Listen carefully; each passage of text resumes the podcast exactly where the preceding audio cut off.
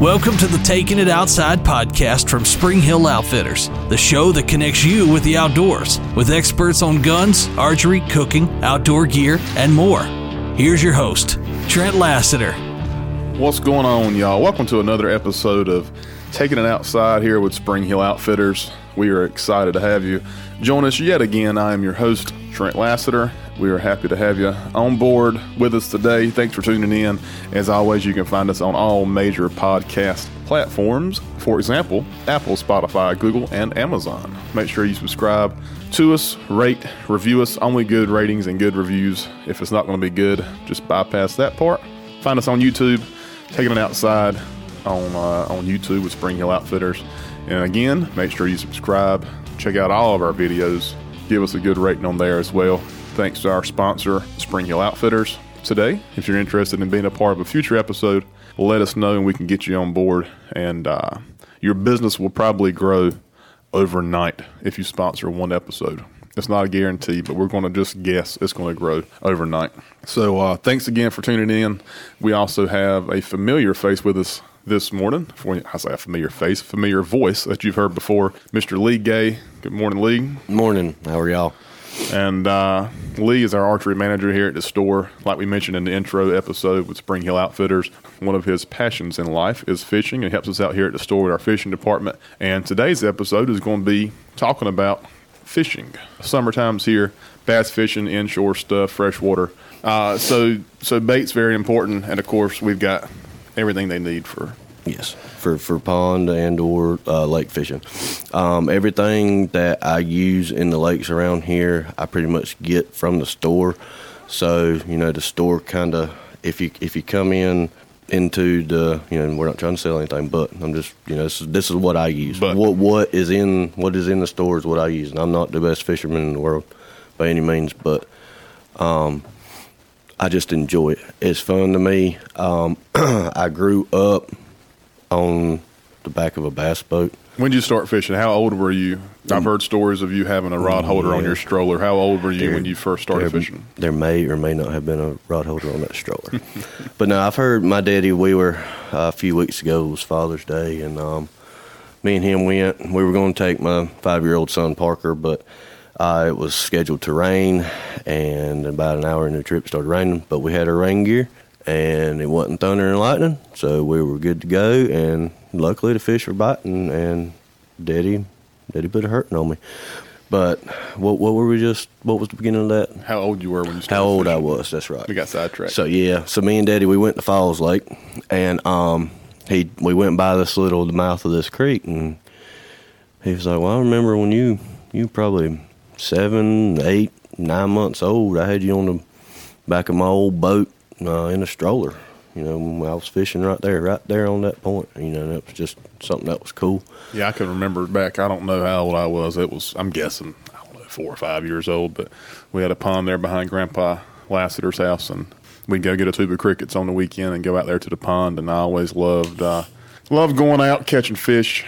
You know, we mostly brim. We caught a few bass, but I can remember at an early age, you know, that was always fun. And while we're talking about fishing at an early age, you mentioned your son Parker, but what he enjoys it just as much as you do, is that right? He does.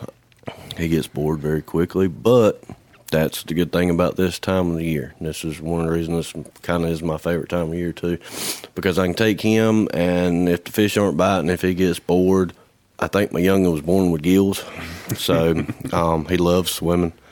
So, you know, he can just jump off the back of the boat. You know, a lot of people are like, well, that's going to scare the fish. To be honest with you, I think I've caught more fish with that young'un splashing in the water than I have with him just being in the boat. I saw a new Disney movie, sidetrack just for a second, this past week. Luca, you ever watched that? Luca? Yeah, we watched that this weekend. Maybe it's like a kid that's supposed to be like a sea monster, yep. But he's actually a kid, but he's actually a sea monster. I mean, that's Parker. Mm-hmm. It could be. No offense to him. I've seen Parker. No, like, it's not a sea monster, but I've seen signs. But I'm just kidding. Yeah, check out Luca. Is it Luca? Luca. Yep. Luca. Luca. We're not sponsored by Disney. Disney. No. We watched on Disney Plus. We do like Disney World. But anyway, yeah. So Luca, check it out. It's a kid. It's a fish. Anyway, go ahead. But yeah, he. So you know, that's like I said, that's another good thing about this time of year. The water's warmer, which with him it doesn't really matter. we went it's probably been 2 months ago, to Jordan Lake. It was actually the Major League Fishing guys were in town for their heavy hitters event, which is a professional circuit. And they come here, you know, it's kind of a big thing. I mean, their heavy hitters is kind of a big deal because heavy hitters, they're talking about big fish. You know, in North Carolina, they come here in 2019, and they kind of put Jordan, Falls, and Sharon Harris on the map out there to the fishing community throughout the whole United States. You know, I mean, they were catching, you know, 11, I don't think they caught it 12, but they caught, you know, some 11-plus pound bass. It's pretty stout for northern strain. Now, these are not Florida strain bass, but... So these heavy... This is like a circuit that travels around the whole country. Yep, and I'm Major League Fishing. And they travel to different lakes and places, I guess, and how they fish all summer and all year. Yeah, spring to the throughout the summer. That's cool. And speaking of North Carolina with bass fishing, a few weeks ago we had the Bassmasters had their Bassmaster Classic on Lake Ray Roberts in Texas. You know, North Carolina, we've always, you know, we've got several big names have come out of North Carolina in the fishing world. David Fritz, Hank Parker, for you older guys. But the Bassmaster Classic a few weeks ago was won by a man named Hank Cherry. He resides in Lincolnton, North Carolina, which is in the western part of the state. He's around Lake Norman, which is a big spotted bass area. And the man that came in second is Mr. Matt Airy. He's actually from Shelby, North Carolina. So you got all these guys from all throughout the United States, you know, going after this coveted trophy. And Mr. Hank Cherry actually won it in 2020 as well on Lake Guntersville. So he's one of the few that has won the Classic back-to-back. I think there's six or seven individuals that won the Classic back-to-back, and only a handful that have two Classics. So I think there may be maybe 15 people that have won multiple Classics. Going back to kids and Parker, how much your son Parker enjoys fishing. I know we've always talked about kids and getting kids involved at an early age. And my nephew, Sarah, and Mike's little one, John, that boy's 5, maybe 6 years old now. Maybe seven. I think he's 9 months older than Parker, maybe. I could be wrong. So if you're listening, John, I'm sorry, we'll say 6-ish years old, and just this year he loves fishing. He would rather be fishing than doing anything else. Mike told me this past week a story. One night he wanted to go fishing. They've got a couple of ponds there around their house, and he wanted to go fishing. And Mike was like, "No, you know, we got too much going on. I'll take you tomorrow morning." And Mike, in his mind, was thinking that John was going to forget about him telling him that. But 6:30 a.m. the next morning, Mike gets woken up by John, who's shaking him at the side of the bed, 6:30, with his big bass T-shirt. It's what John called it. "Where's my big bass T-shirt?" And said, "Daddy, it's morning. The sun's up. Let's go fishing." So Mike got up, and they went fishing for 3 hours. And from what I've seen on Facebook, they've had some pretty good luck. One thing Papa told John is don't tell anybody where you go fishing. So if you see John and ask him where he caught all his big fish, he won't tell you. The best place to do is tell him you caught him in the corner of the mouth. Yep. So he keeping all of his secret spots to himself. But we love seeing the kids hunting, fishing too. You know, wanting to get involved and wanting to go and enjoy the outdoors. Another good friend of ours, Joey Creech, his son Landon's, which is close to Parker's age, and John's too. But he's the same way. He loves fishing. He loves watching hunting videos, and you know, you can get a kid 5 years old, 6 years old to enjoy it. Hopefully, you can raise them up in that and they'll enjoy it for a while and enjoy the sport. And we always enjoy having kids come in the store, you know, so if you ever want to bring them out, we've got animals on the wall, all kinds of zebras and big deer and elk and turkeys and stuff for them to look at, fish on the wall. And I always love seeing kids come shop with us as well as enjoy the outdoors, because that's the future of the industry. And, you know, a lot of older folks that hunt now, they age out of it. We got to have some young guys get in, and lifetime license. We sell a hunting license here at the store while we're on that. Lifetime license are a great investment for a young person. If you get them before they're a year old, they're quite a bit cheaper than as an adult. Very much so. It's it's worth it. I've had, whenever I was younger, my mother was blessed to know General Lee, and he actually helped my mother and father get me a lifetime hunting and fishing license back in the 80s. And Mr. General, he did a lot of framing. My mother helped him do some framing stuff, and I still have where he framed my certificate for my lifetime license, and I have it hanging in the house. And General Lee, for those of you who don't know, General Lee is not like the car General Lee. No, General Lee, his name was Charles Ray Lee, yes. And close family friend of ours, passed away a few years ago, but he was very big in conservation in our county. But he got a lot of kids involved and got us involved in Ducks Unlimited when I was 11 or 12 years old. And super cool guy. Haiti's gone, but he was a cool dude. So yeah, he was. So yeah, kids, we love kids getting involved. We always encourage you to take a kid fishing, take a kid hunting when you have the opportunity.